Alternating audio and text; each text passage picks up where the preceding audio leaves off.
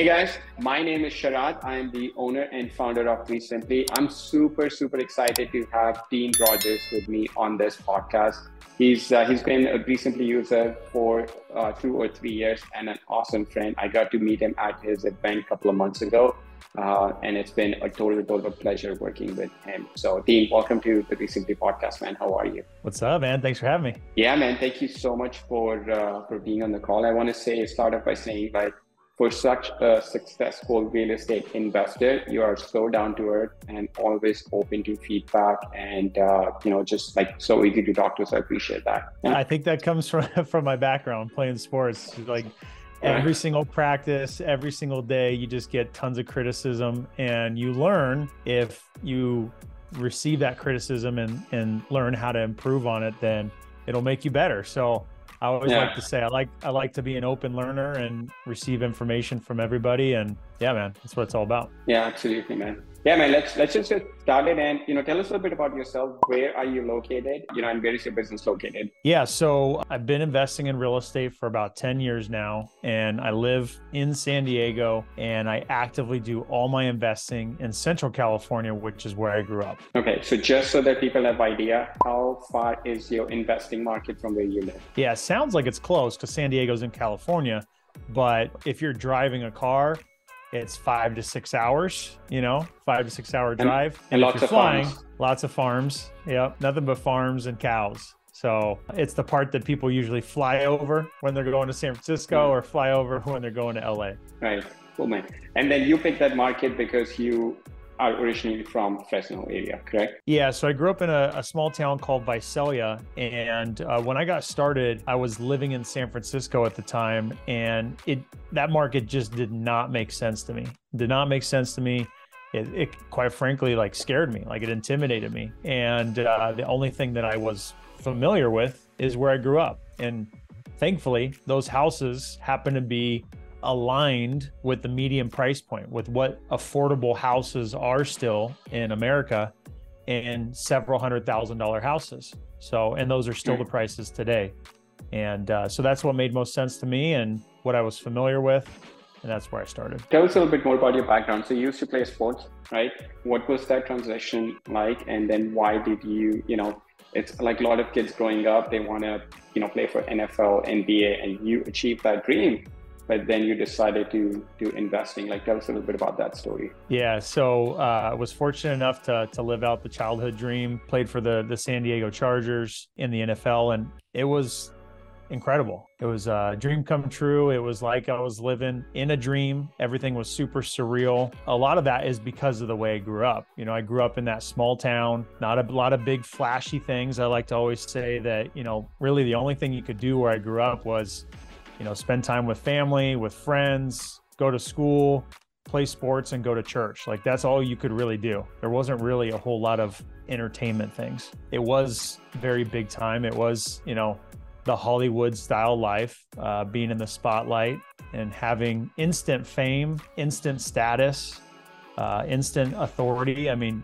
overnight you are a celebrity, even if you're not the superstar, right? I played with Philip Rivers and Antonio Gates and in the locker room, what's funny is you're one of the guys. So it's just like you and I talking right now. You and I are both real estate investors. We're, we're so passionate about it.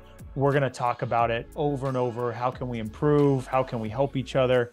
It's the same thing in the locker room, right? Maybe a little bit more competitive, a little bit more alpha male uh, and intense, but uh, those are now your peers and your teammates. So that that part was pretty crazy.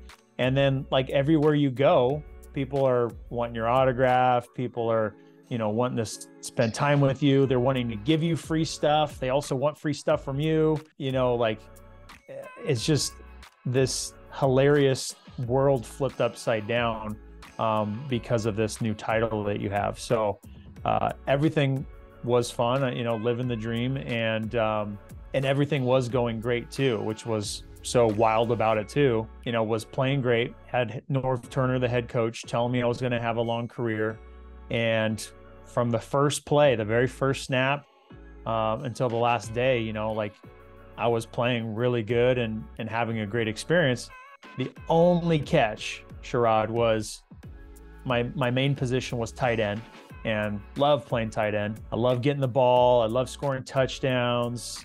You know, the tight end position for those that know about football, you got to be able to do everything. You got to get to go block the big, massive guys and be strong. You also got to be fast and run and catch the ball, score touchdowns. So I loved playing that position. But Norv Turner, the head coach of the Chargers, moved me from tight end to fullback.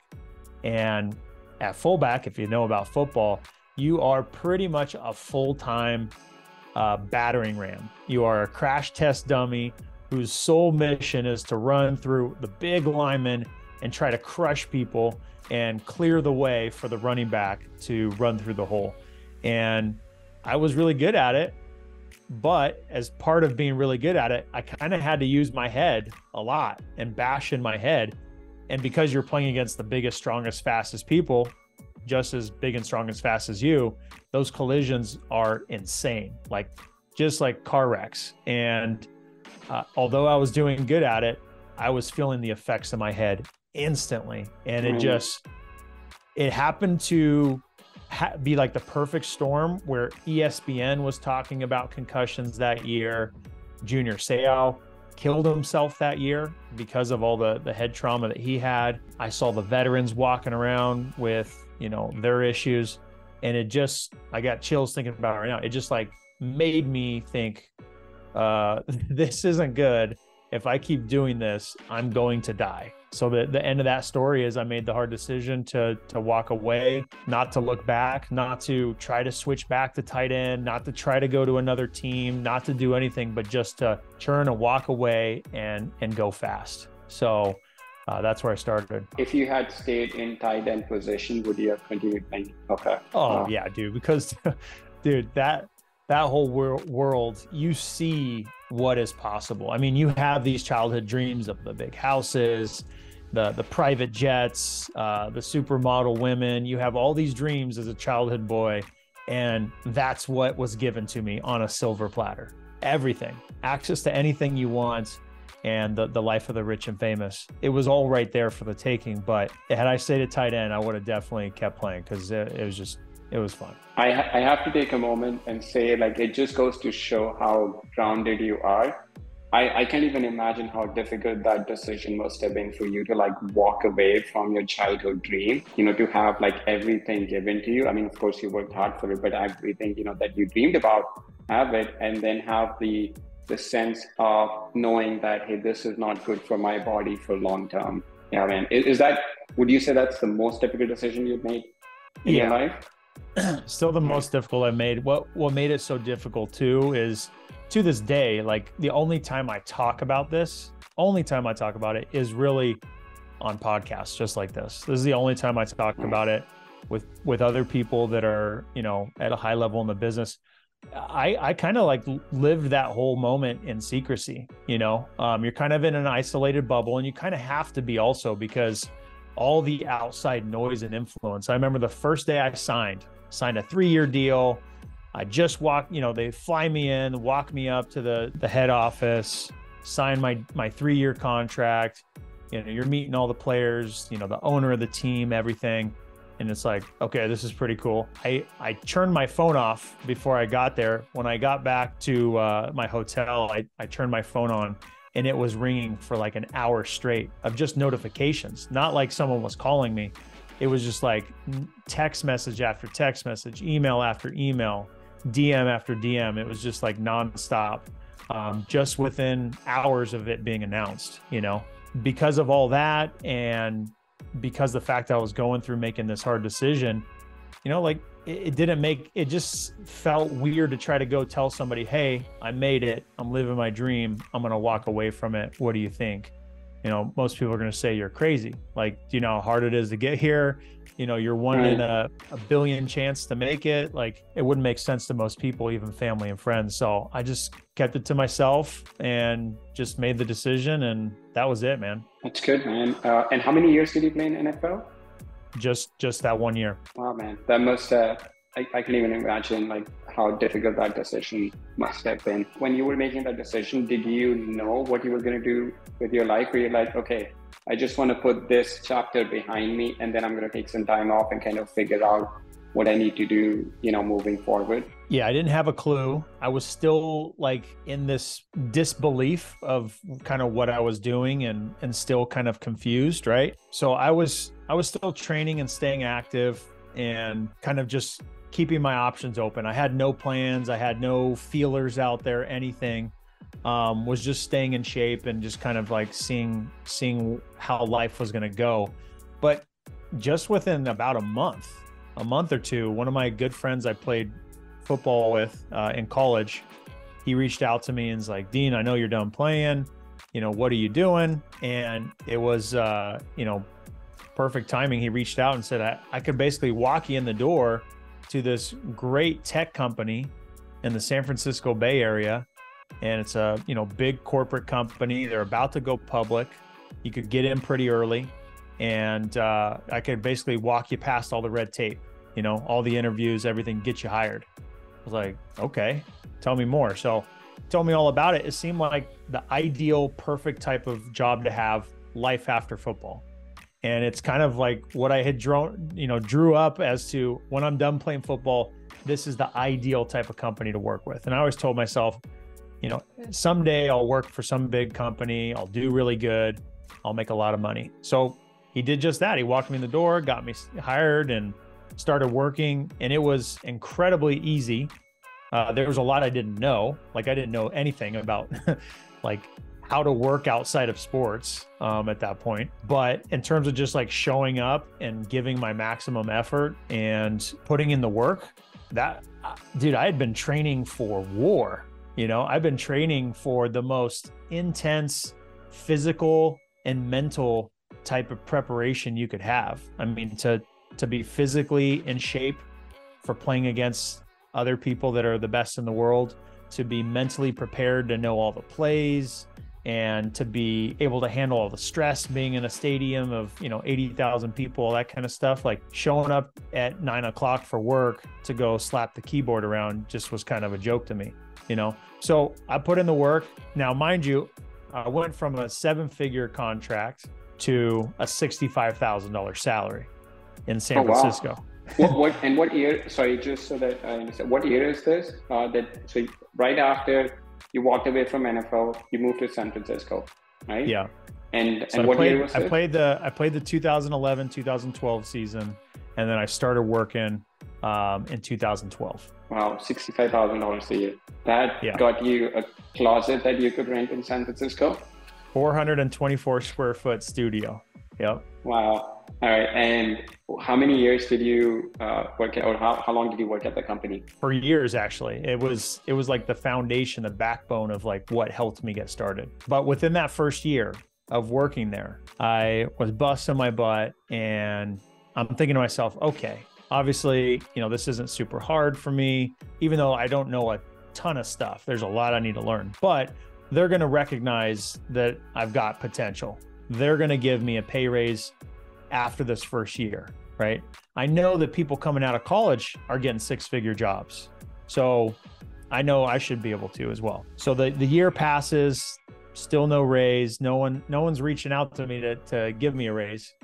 And then about the 14th month, finally get called in after me hinting a little bit like, hey, what's next? And they're like, all right, we're going to give you a pay raise. Uh, you're going to go from sixty-five thousand to sixty-seven thousand dollars, and I was like, "What?" I was, I was honestly embarrassed. I was, I just couldn't believe it. I thought it was a joke. I'm like, "There's no way a two thousand dollar increase. This is a joke. Like, what the heck?" I just spent a year, you know, and I quickly realized if this is what this is going to look like, how many years is it going to take me to get to 100,000? How many years is it going to take me to get to hundreds of thousands? How long is it going to take me to be financially free? And I did not see that clear path, even though this was a big company with people making lots of serious money. I just wasn't in the right position within the company. And part of that was due to my my lack of experience.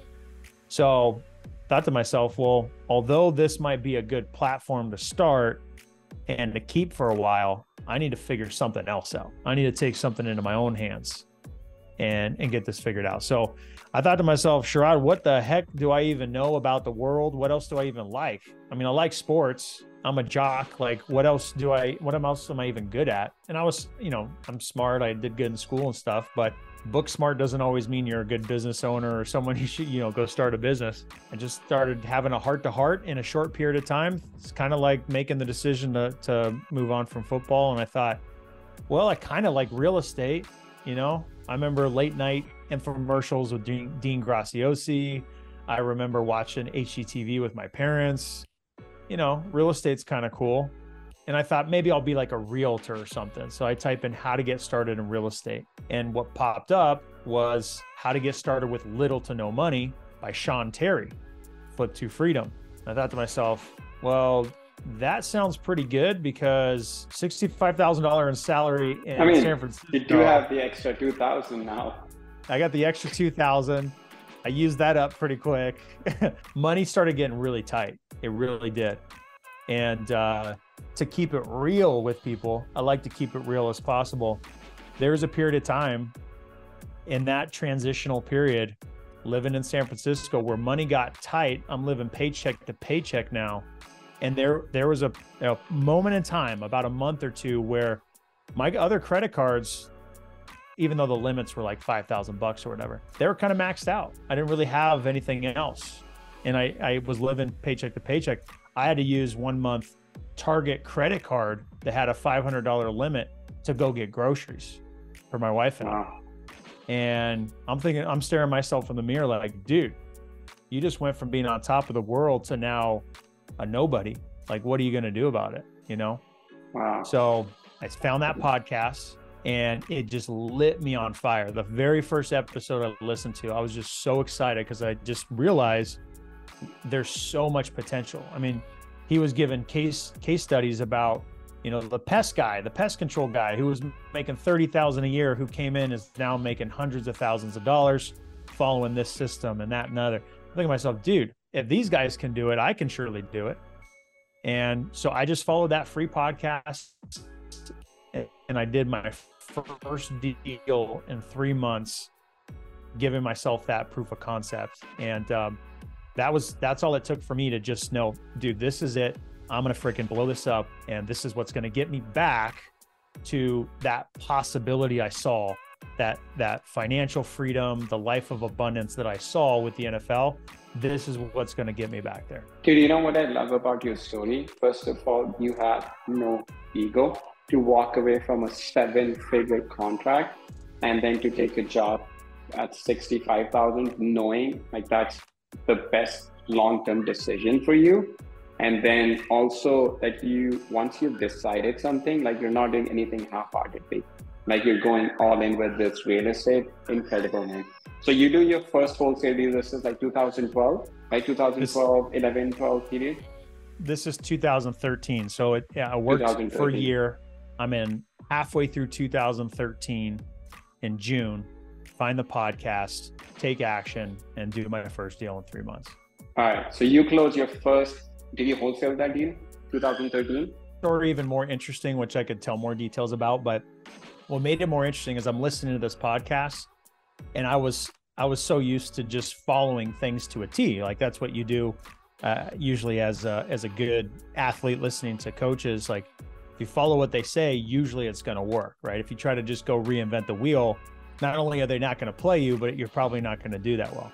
So I just followed what Sean Terry was saying, and I was doing it in Phoenix. Those first couple deals were actually in Phoenix, his market, wow. where he was describing and I got a deal using a strategy he was talking about. I couldn't I couldn't find a buyer quick enough. And so I actually reached out to his team. Well, I didn't have their number, but I remember Sean talking about his website. So I went to his website and filled it out like I was a seller. And then his team called me and I told him, Hey, I'm looking to wholesale a deal. You know, uh, can you put me in contact with Sean? They put me in contact with Sean. He called me from his car hey, what's up, man? I could hear the wind blowing. I'm like, dude, this is cool. And he's like, yeah, man, I can get that deal sold. And so he got it sold within 48 hours and uh, we split it 50 50. So that's. And how much money did you make on that first deal, if you don't mind sharing? The first, first deal was 12 grand and we split it. We each made six. Wow. All right. So you got the taste of real estate. And then what happened after that? You were like, this is it. This is what I want to do with my life long term. Like, this is my my calling. Yeah, so I'm I'm all in, passionate about it. Know that this is what's going to be the vehicle for me. Take massive action. I'm getting traction. I'm doing deals, not as much as I'd like to do. I maybe did I did about 8 in my first year, okay? And this um, is while you're working full time? Yep, working full time. Wow. Every every second after work, uh, before work, um, on my lunch break, when I see someone going out to get a smoke break, I'm going back out to listen to a voicemail and call someone back, you know. And I was commuting three hours a day on the train, one hour there, one hour back. Wow. So um, it was it was quite the journey. But I'm putting in this work. I get I get my eight deals the first year. The second year, I join a um, I join a coaching program that's teaching about flipping. And right at the same time, the person I was now wholesaling deals in my market, Central California, my hometown, one of the buyers tells me, dude, you're really good at finding deals. Do you want to do flips together? I'm thinking to myself, like, I'm just now learning how to do flips. He wants to do flips together. I want to make more money. This sounds great. So he just so happens to say, Hey, it's slowing down a little bit in Central California. You you told me you did some deals in Phoenix. Do you want to do do you want to do some flips in Phoenix?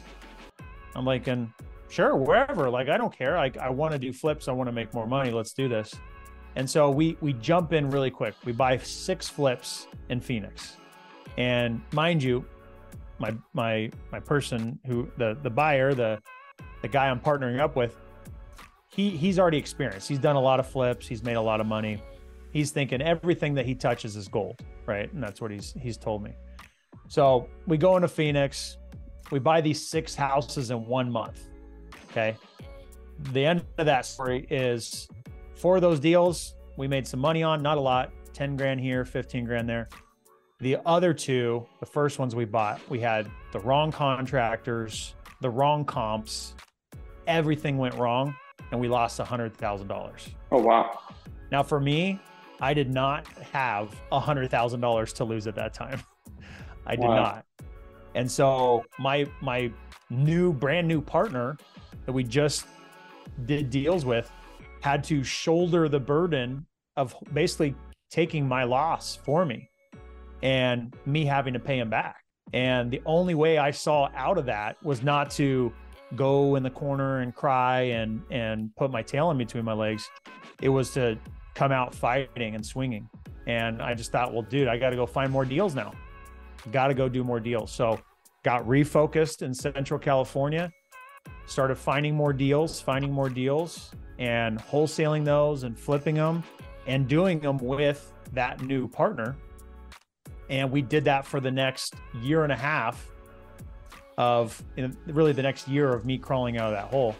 And the, the next year and a half realizing like, yo, if we can go through that, we can go through anything, right? We got each other's back. Nobody pointed fingers at each other. We just said, let's figure out a way to fix this. And after that year and a half, we no longer dated each other. We now became official partners and still are to this day. And, um, and kind of flash forward to where we're at now, you know, we've, we've, uh, we've done right around 600 deals together. Uh, several hundred of those are flips over 300 of those are um, wholesale deals. And then we have a rental portfolio right around $10 million uh, of those properties. All in uh, Central California? All in Central California. Yep. Okay. So from the first few deals that you did in Phoenix to, you know, doing over hundreds of deals, what are some of the biggest differences in how you were running your business in the beginning versus how you're running your business now?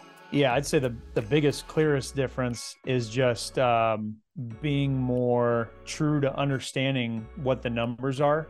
You know, when I was just getting started, I just wanted to do deals. I think a lot of people rush into the wrong deal. And I and and my message to most people now is it's better to do no deal than a bad deal, right? Mm. I, I've even heard people say, "Hey, it's okay if I, you know, break even on this deal. I just want to learn." Uh, you don't want to learn by losing tens of thousands of dollars. I've done it, and it doesn't feel good. And usually, when you're just getting started, you're not in the position to lose any money. So you need your deals to be good deals and there's no faking the numbers, you know, so you need to lean on, you know, a coach or a mentor and get the right training. You also need to lean, lean on your community of people around you and find the right people who have the right mindset to to align with you and collaborate with you to help you through those tough decisions. And those tough decisions become easy decisions for experienced people. You know, like this week, I've got like five flips that I'm buying. We've got, you know, 20 deals in escrow, uh, and, and like 15 of those are, are wholesale deals. That's just a normal day for me now to buy deals. But back then, when I was getting started, I had no business rushing into deals. You got to take your time making sure you do it right. And a lot of that can come by leaning on experts in the area. Like I, I had my business partner when we focused back where we should have in in uh, Central California. I, I leaned in and I borrowed his credibility. I borrowed his experience to do these flips because I didn't know what repair costs were. I didn't know how to hire contractors. You know, I just knew how to like follow some steps to, to generate leads and close deals. So the combination of us together really helped accelerate and, and grow both of our businesses. Oh, that's incredible, man. Now, now you, you've also have a coaching program and you have many, many successful students that, you know, kind of, it's interesting, like looking back to like about, you know, about 10 years ago, when you got started, you know, you found Sean Terry and just like that, a lot of people are finding you and, you know, getting their first even making, you know, a life changing, uh, you know, money what what led you to that, and why do that? Why not just go deeper into investing? Yeah, so I, I started coaching students, which all came from. Um, it kind of came full circle, like you said, and I've I've realized that lately. It, it came from several years ago. I started a meetup in Central California, and the whole mission behind that was, hey, we're doing we're doing lots of deals now we're we're doing good we have a successful business but as well as we're doing i still feel like there's a missed opportunity and and and truthfully for the first let's call it 6 years i really had my head down and i was focused on trying to find my identity you know for for the first 6 years i was trying to reinvent myself and and sure i was already doing the business doing deals but I was trying to fill this this void that I had of not being the NFL superstar anymore. And I had to like make it again. And that was that was maybe in my own head or, or whatever it was, but like I felt like I needed to prove it to myself that I was somebody again, you know. And as part of doing that and having that chip on my shoulder, trying to prove to myself that I could be on top again, to be successful again, I kept my head down and it was just like i'm going to go to work like i don't need to you know come out of my shell and tell people that i'm just getting started or that i'm just trying to make it like i i had in my own head that i needed to become great first and then i could go out to the world and network. To me that was the hugest missed opportunity because i preach to my students now hey if you have value to give you, you need to share your journey. You need to document your journey.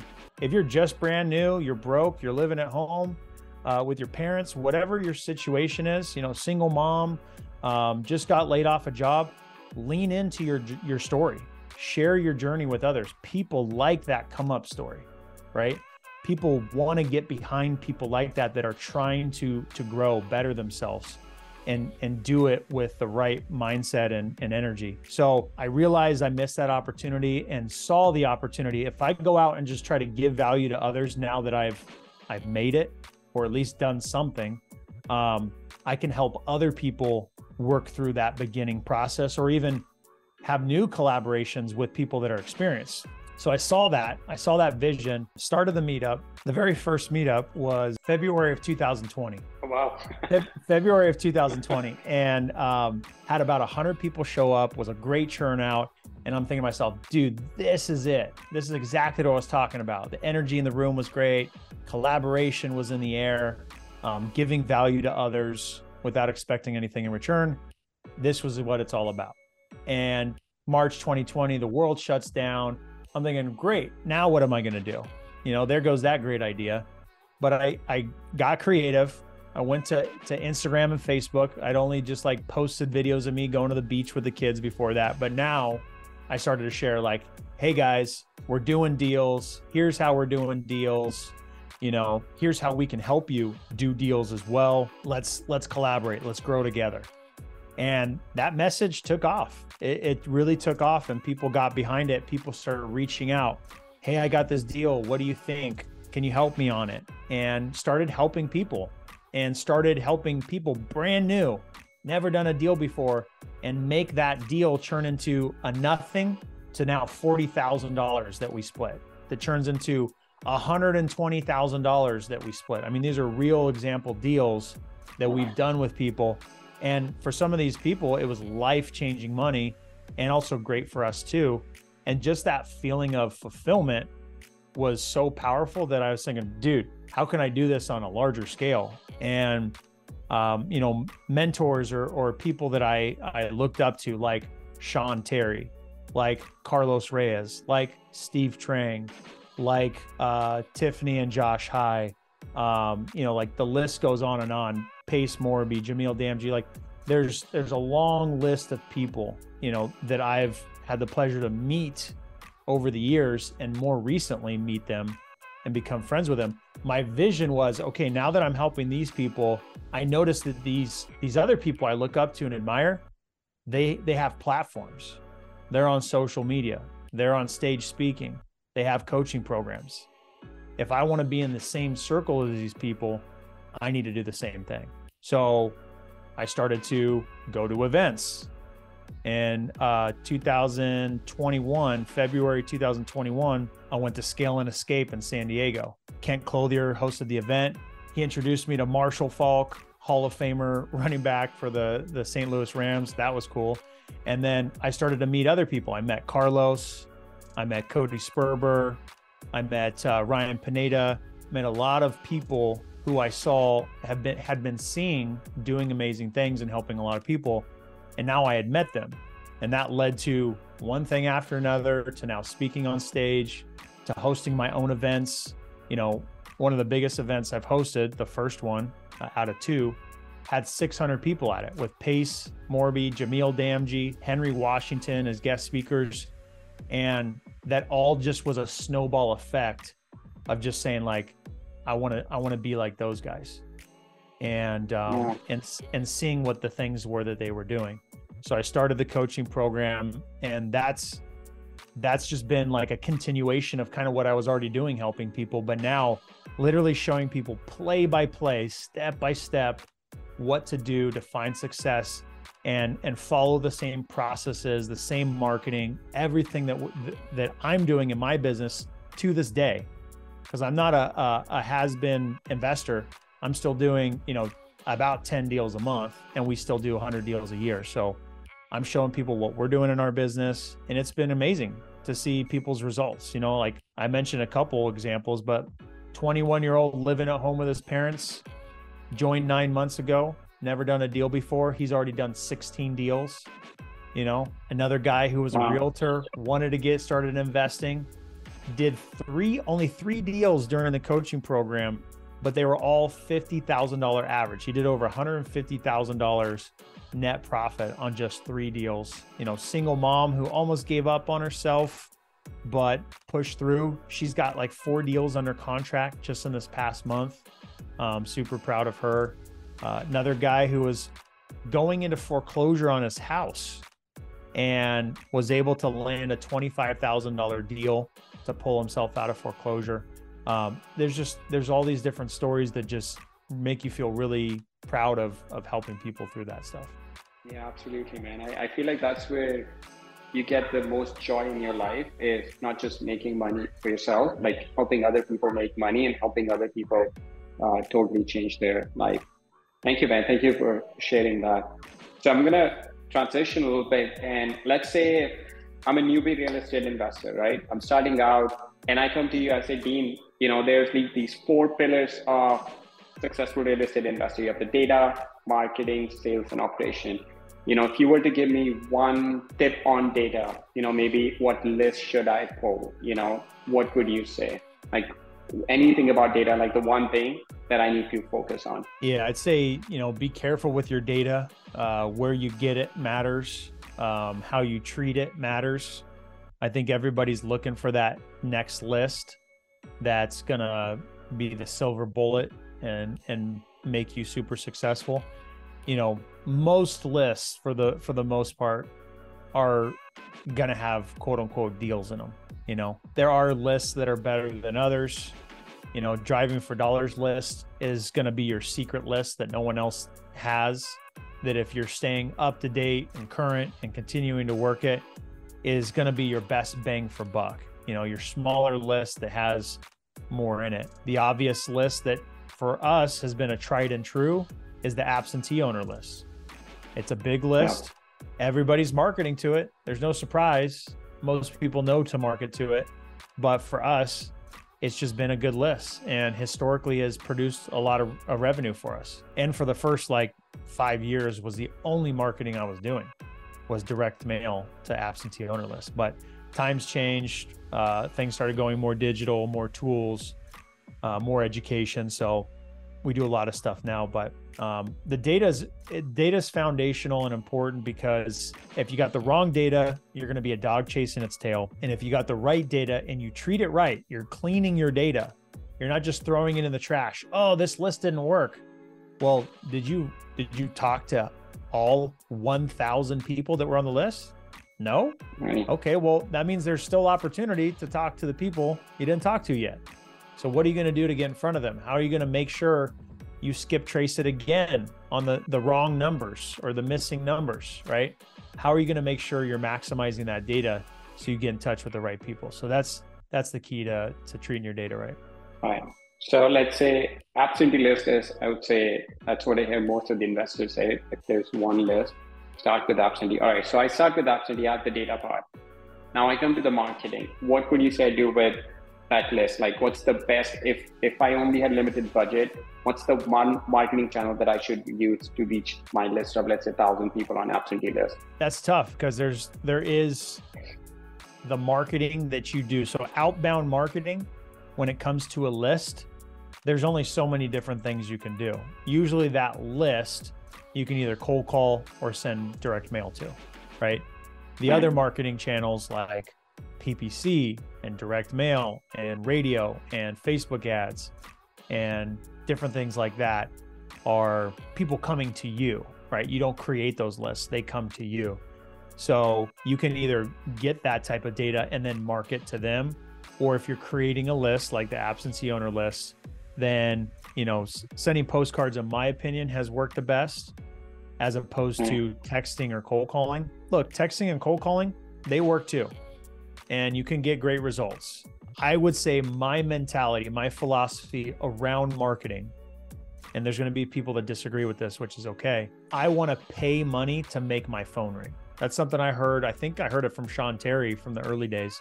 Is he he gave me this idea of spending money to make your phone ring rather than you being on the phone all day cold calling or you being behind mm-hmm. launch control or you know, batch leads or some other platform to do the text blasting. You know, I want my phone to ring. So if I can spend money on marketing that makes my phone ring with somebody saying they want to sell, that's what I want to do as fast as possible. So out of those choices for a list, I'd I'd go with postcards. All right. So let's say I send out postcard to thousand people and I have, you know, a few solid leads how do I convert those leads into deals now? Like what, what's the the one thing as far as like sales is concerned that's been the, the biggest takeaway for you? Well, the first thing is, is you you got to have a script.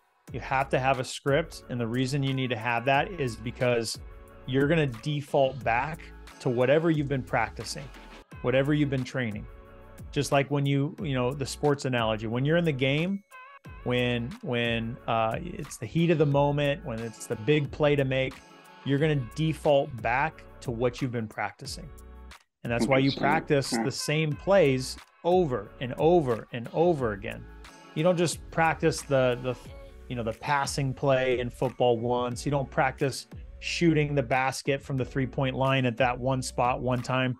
You shoot over and over and over again so you can default back to that muscle memory, that practice you have. So if you're not practicing a script, every call you have with the seller is going to be different. Some calls good, some calls terrible, right?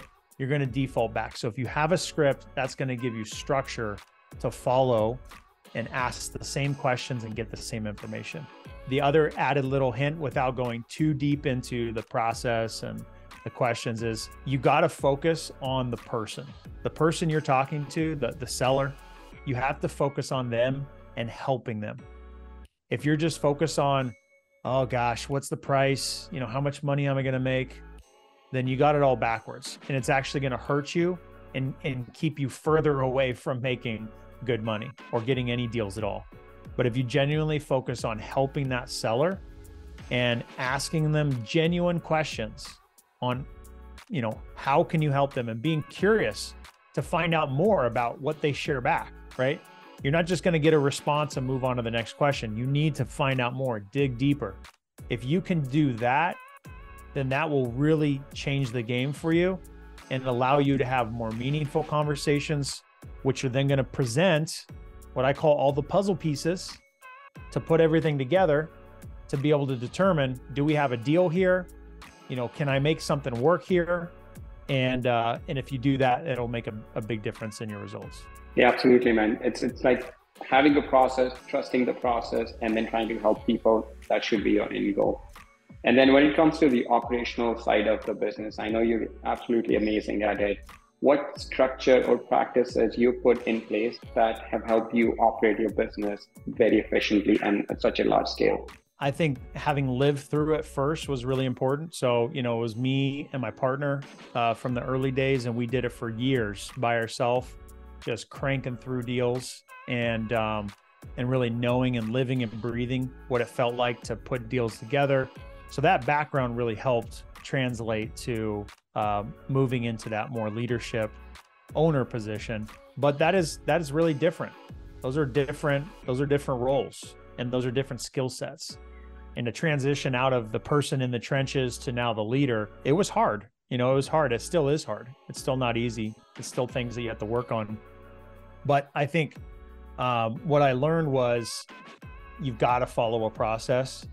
It can't just be based on skill. It can't just be based on you know, hype and energy, you've got to follow a process. And the more you can follow a process and have that structure, the more that your team is going to have confidence in what they're doing. And if you don't have a team yet and it's just you, the more process you follow, the more you'll have confidence in what you're doing, right? And it will help support the results you're getting. So I think, you know, the biggest thing is is is to work through your process without telling you all the X's and O's of what you need to do. Um, you do need to understand your process. You need to document it, and you need to lean on other people too that are doing things at a high level and learn from them. Right? Sometimes it's just one, one tiny tweak. Like when I when I implemented and realized connecting the dots from the corporate world that I came from to the the real estate high performer world, I realized that these two both had something in common of having team meetings regularly throughout the week right. to talk about the pipeline, to talk about the deals in escrow, to talk about, you know, training and getting better. These are all things that just kept showing up as commonalities. And so I implemented that and that made a huge difference. So it's things like that that you put in place that will will move the needle. Yeah, man. Great, great insight into that. All right, transition a little bit into some you know personal stuff. Uh, what do you do for fun? So i'd say that the things i like to do most is be out active doing sports you know? So anything health related to eating really healthy to working out those are all just like lifestyle things. But the things I, I get the most excited about is either playing sports with my kids or coaching my kids in sports or just like going out and playing pickup basketball by myself you know playing with playing with a group of guys so those are the things I like to do the most now. All right. What's the one book that has had the biggest influence in your life? So I, I almost don't like to admit it, but I'm not a big reader. I like to consume information, a lot of it, and usually a lot of it's like training or different things like that. Yeah, it could be a training. Yeah, I'll pick up these nuggets. Yeah. So I wouldn't I wouldn't say there's one book or one specific thing. I will say, in my early days, I had heard about Rich Dad Poor Dad. A lot of people got started listening to that. I will say, when I did read it, that's one of the few books that I've actually read from cover to cover. I was like, okay, I see what the hype's about. Like, even though I already understood this, just reading it helped connect some more dots and really confirm, like, hey, this is valid thought. I'm on the right track, you know? So it's just little moments in that in time like that that uh, were helpful. Yeah. All right. If you could spend a day with anyone, dead or alive, who would you want to spend the day with and why? Uh, I'd want to spend the day with Jesus. I want to see what he's all about, man. Yeah. I think I think that would be pretty cool, dude. to to spend time with Jesus and like roll around and see what he's about, the interactions that he had, to see, you know, just like the the influence and power that he had uh, with other people. I think that would be an incredible experience. All right, man. This is a two part question. What do you hope people get out of listening your story right now? And what advice would you give someone who's just getting started? So I shared I shared part of my story of just kind of like having to restart over and just go after, right? And then having a really big massive mistake. Look, I'm I'm here to tell you that's not the only mistake I had. I, I didn't want to we could spend a lot longer talking about the other mistakes I had and how much hundreds of thousands of dollars I lost by making really simple bad mistakes. Very avoidable very avoidable. But I guess they were just lessons I had to learn. And look, the thing that I learned the most in those moments was in the real world, outside of school, outside of the structure of sports and stuff like that, no one's here to save you. No one's here to rescue you. If you want to be a victim, you can be a victim, but life's not going to be very fun. The moment you own that it's your fault, it's your mistake, it's your life, you have to take ownership you control your outcomes and your destiny, and you got to put in the work to get those results that you want, right? I can want things. I actually don't like the word want. When someone says I want things, I'm like, no, you got to earn things. You can earn things, right? You got to put in the work for it. So, my from my story, the the lessons I like to to share is like, look, I've been beat down, I've been destroyed, I've had to to be at the bottom, but with perseverance with believing in yourself and you know putting in the work you can accomplish anything no matter how low you're starting no matter how high you're starting no matter where you're at in your journey if there's something you want you can 100% accomplish it and a lot of it just comes down to putting in the work and having the right mindset and that's that's the key absolutely man yeah absolutely one yeah listening to your story it's it's incredible like just committing to one thing. I mean, that's the word that comes to mind, like committing and then just, you know, being 100%. Like it's not, hey, I'm to give this a shot and see if it works and not. You, you decided, I'm to go all in and make it happen. And you just did. Right, man. So if people want to connect with you, what's the best way to connect with you? So the best place is to go to deanrogers.com. You can see all my stuff there, all my social media stuff. Um, you can see information about my coaching program if you're interested. So you can connect with me at deanrogers.com. Um, also, if you just wanted a shortcut and go straight to uh, Instagram, you can connect at Dean Rogers Real Estate. And I always like to give the call to action DM me, reach out, stay in contact with me. I actually respond to my DMs. I love connecting with people and seeing what we can do together. So um, let's reach out, let's connect and see what we can do. Cool. Yeah, and we'll put that in the show notes also, uh, so people can click on that. Yeah, thank you, Dean. Thank you so much for incredible, incredible, you know, story sharing, incredible story. I appreciate it, man. I think a lot of newbies are going to get tons and tons of information and inspiration out of it. Thank you. Awesome. Thanks for having me, man.